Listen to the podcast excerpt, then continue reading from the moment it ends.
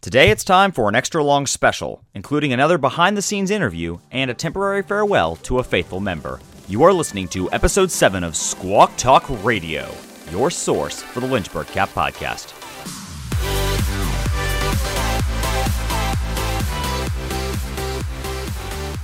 Welcome back, everyone, to Squawk Talk Radio. I am your host, Cadet Lieutenant Colonel John Sharp. Let's dive right in as we definitely have a lot to cover today. This week's episode is going to be a very long one, but all of the content was very important, so please listen to the whole thing as I'm confident you will enjoy it. One of the highlights of this week's episode is our next behind the scenes interview. Last time we interviewed TFO Swerdloff, our senior member emergency services officer, but this week we have a very detailed interview with one of our senior member leadership officers, Lieutenant Hoisington. He really goes in depth in discussing his feedback process, and I ended up actually learning a lot from him just from interviewing him myself. Take a listen to the interview.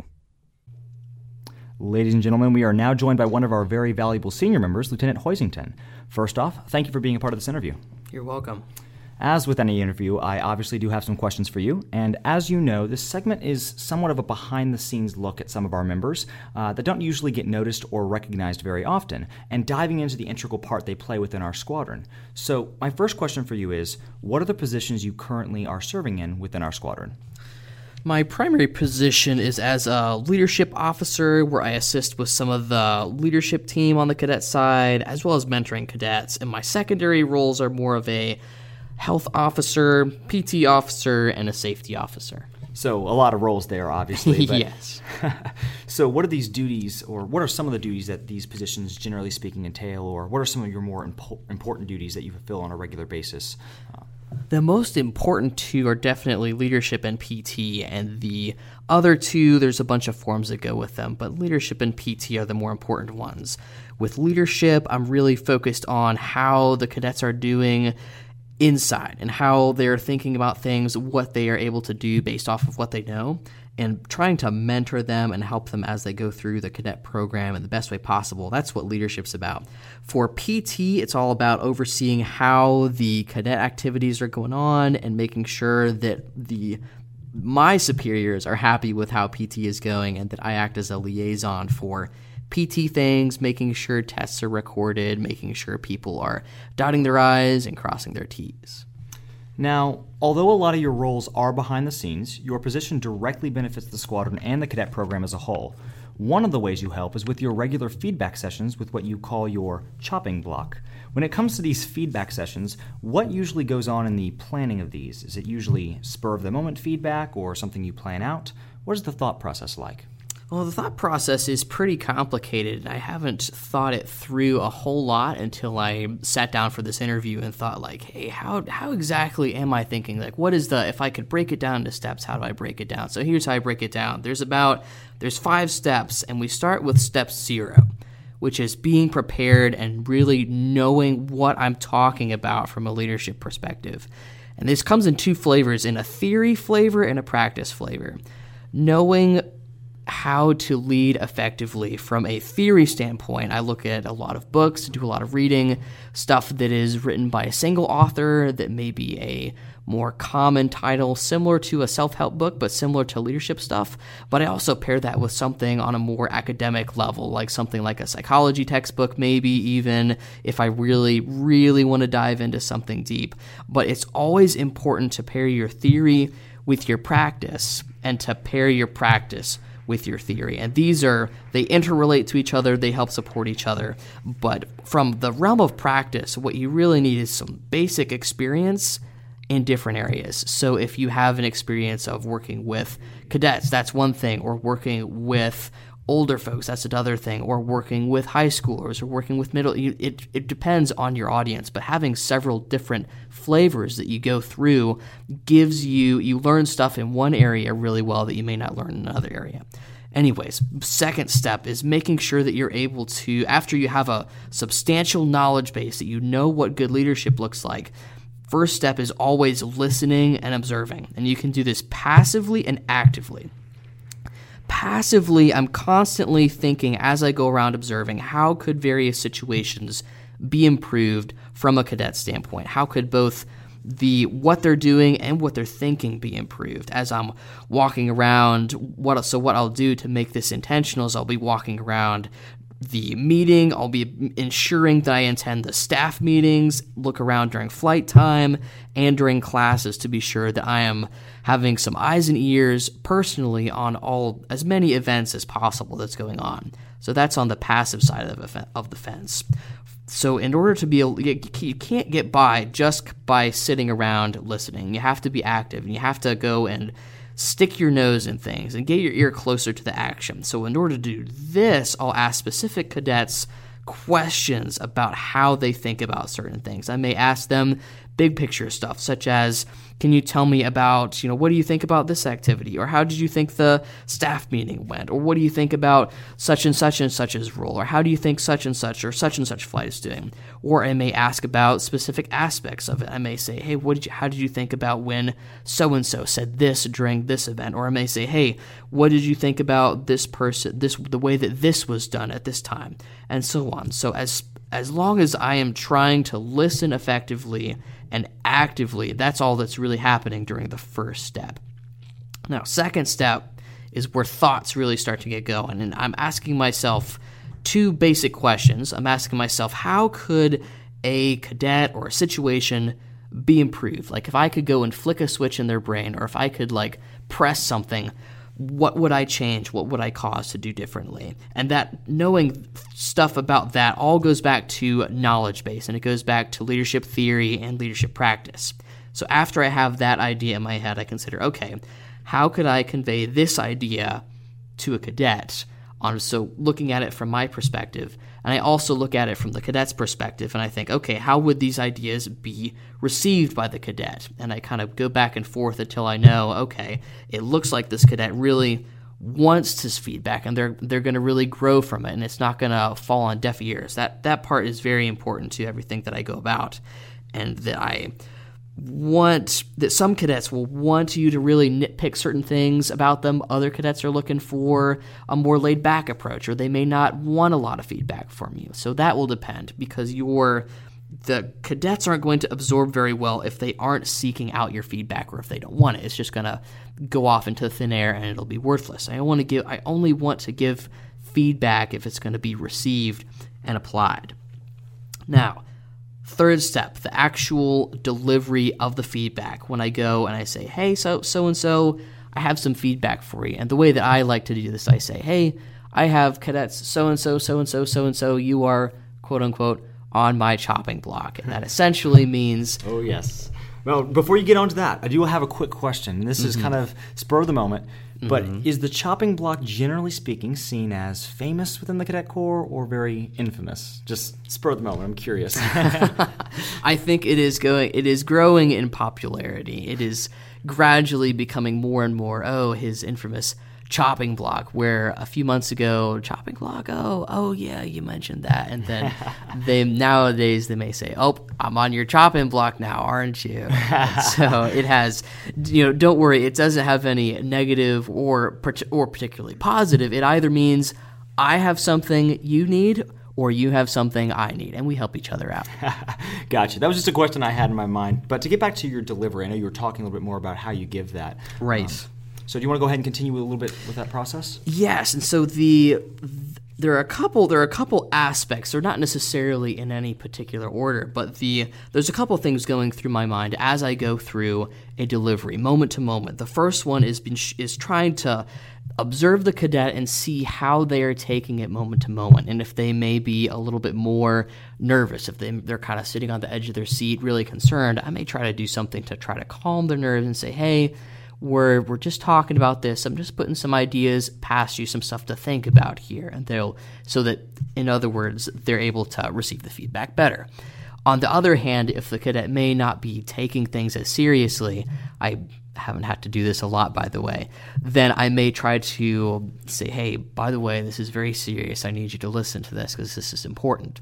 Or I may consider to abbreviate my comments and consider, oh, maybe this cadet isn't as interested in my feedback. So that's one aspect. But a very critical aspect is a healthy element of respect and knowing that this cadet is a person who has probably has some good reasons for going about what they're doing and that understanding that they have a thinking process that is very different from mine helps as I go about. Okay, how do I want to say this? How do I want to say this? And finally, I want to ensure that they really understand what I'm telling them, that they can kind of may, maybe may or not repeat it back to me, but that they can be like, oh yeah, so then X, Y, and Z in another situation, or that they may be able to. If I may ask them a follow up question about, oh, so how might you apply this to this situation, or what might you do differently?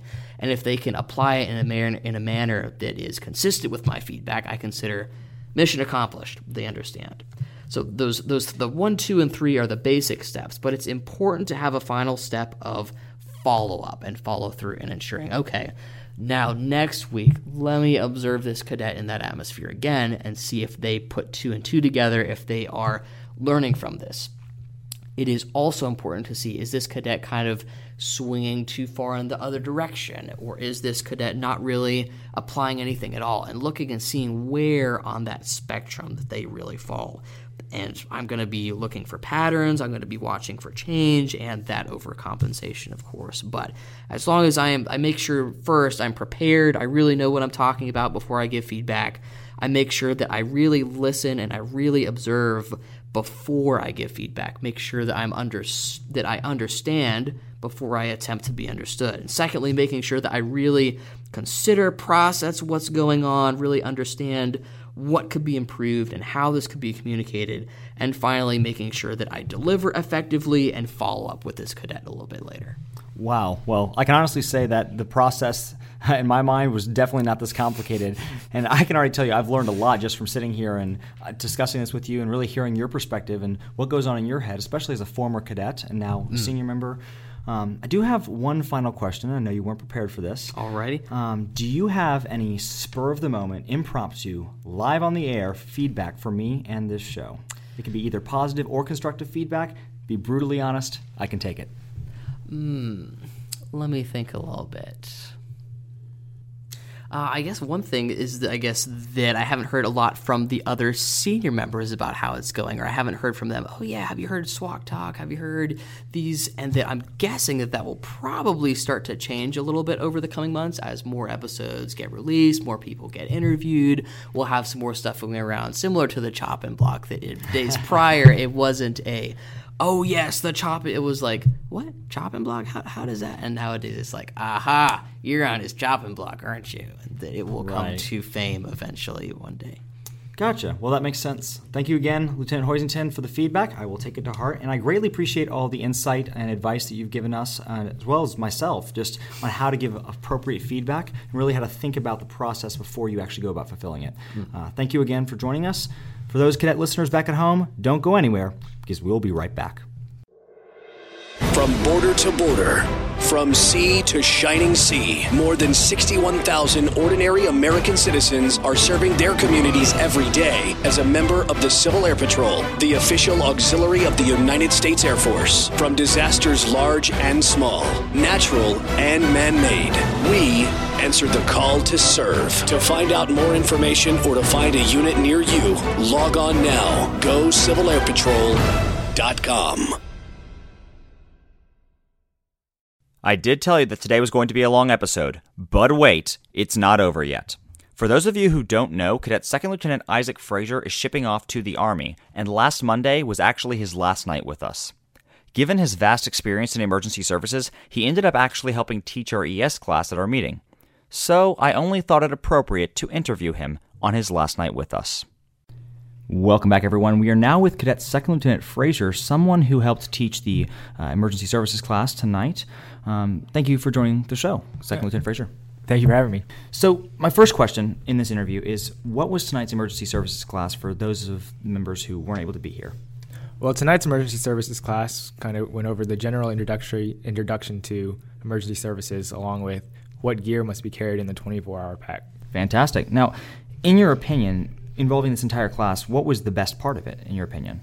I think the best part of it was seeing how involved the cadets were. Like they'd be leaning forward, just wanting more and more information about it. They were asking good questions. It was good to see the interaction, um, that they understood it and that they wanted to be a part of it. So, although you're not technically an emergency services cadet officer right now, you were a former cadet emergency services officer and have a lot of training in the field, and you did help instruct the class this week. Uh, the reason I chose to have you on the show as opposed to our normal uh, emergency services officers is because this is your last week with us before you ship off. Can you tell us a little bit about where you're going and what you expect your training to involve? Yeah, so next Monday, April 30th, I leave Lynchburg as a private in the Army National Guard as a medic. I'll be shipped to Fort Pickett for two days, and then I'll be shipped to Fort Leonard Wood, Missouri for my basic training, which will be about 10 weeks. And after that, I'll be going to Fort Sam, Houston, Texas for an additional 16 weeks, where I will complete the medic training and do field training exercises, and then I will return home. That leads me into my last question, and that is Will this be your last ever meeting as a cadet? I know you're coming back in six months. Does that mean you'll be coming back to the cadet program, or is this where you will end off? I'll try to come back, just as long as I'm reserve status, so National Guard or military reserves, I can still be a cadet. Um, I know in about two years I'll turn 21, and within that time we should have we have a deployment coming up. So it's kind of whichever comes first. But I do plan to continue my cadet career. Well, thank you very much, Cadet Second Lieutenant Frazier. I appreciate you being on the show for this segment. I also appreciate all the hard work you put into this squadron over the years. Um, we're going to miss you over the next past six months, but uh, make a promise to definitely come back and at least check us out. Uh, don't go anywhere. And I hope that we will see you sometime in the near future. All right. Thank you. Good luck, Lieutenant Frazier, on your basic training. I think I can speak on behalf of the entire squadron when I say that we will all miss you. Now, I could end off this week's episode here, but I'm not going to do that. After all, it wouldn't be Squawk Talk without our weekly aerospace trivia. Last week, the question was What is the world's busiest airport? The correct answer was Hartsfield Jackson Atlanta International Airport. And this answer was given by the winner of last week's trivia, Cadet Chief Master Sergeant Madeline Sharp. Now, before anyone starts thinking, but wait, she lives in your house, that's not fair, I want to point out something actually pretty funny. Although she is my sister and we do live in the same house, my family literally has no clue when I release Squawk Talk episodes. As a matter of fact, they sometimes get frustrated with me for not telling them when I send it out in an email. She has actually been trying to win the trivia for the past two times now, but someone has always beat her to it and answered first. So she made it her goal to win at least once. Congrats to her for finally winning the trivia fair and square. For those of you who haven't yet won our trivia, you get another chance with this week's question, which I will ask right now. This week's question is Approximately what percent of the total world's population have ever flown on an airplane? If you are the first person to email me the correct answer, you will win this week's trivia and get a shout out in next week's episode. Before I get to today's announcements, I want to quickly tell you this week's attendance report. This week we only missed one cadet report. Alpha, Bravo, Oscar, and Tango all got 100%, but Charlie missed it by just one cadet. We keep improving every week, but we still aren't at our goal of 100% accountability. I only have two quick announcements this week, the first being about weekly exercise, and the second being about advanced student slots at encampment. On this topic of exercise, all I will say is this keep going. It's hard to stay consistent and it's hard to stay motivated, but trust me, it will all pay off in the end if you keep up your weekly exercise. Now, about encampment. I've said it before, but I will say it again. Slots are still available for advanced flight. If you've gone to encampment before but are looking for an experience that will be better than your first year, you have to check out the Advanced Training Squadron. That concludes this week's announcements. Squawk Talk Radio is a production of the Lynchburg CAP Public Affairs team and is made possible by Lynchburg CAP. To find out more about who we are, what we do, and how to get involved, visit lynchburgcap.com. That is all for this week's episode. I bid you all farewell. Thanks so much for listening. This has been Squawk Talk Radio.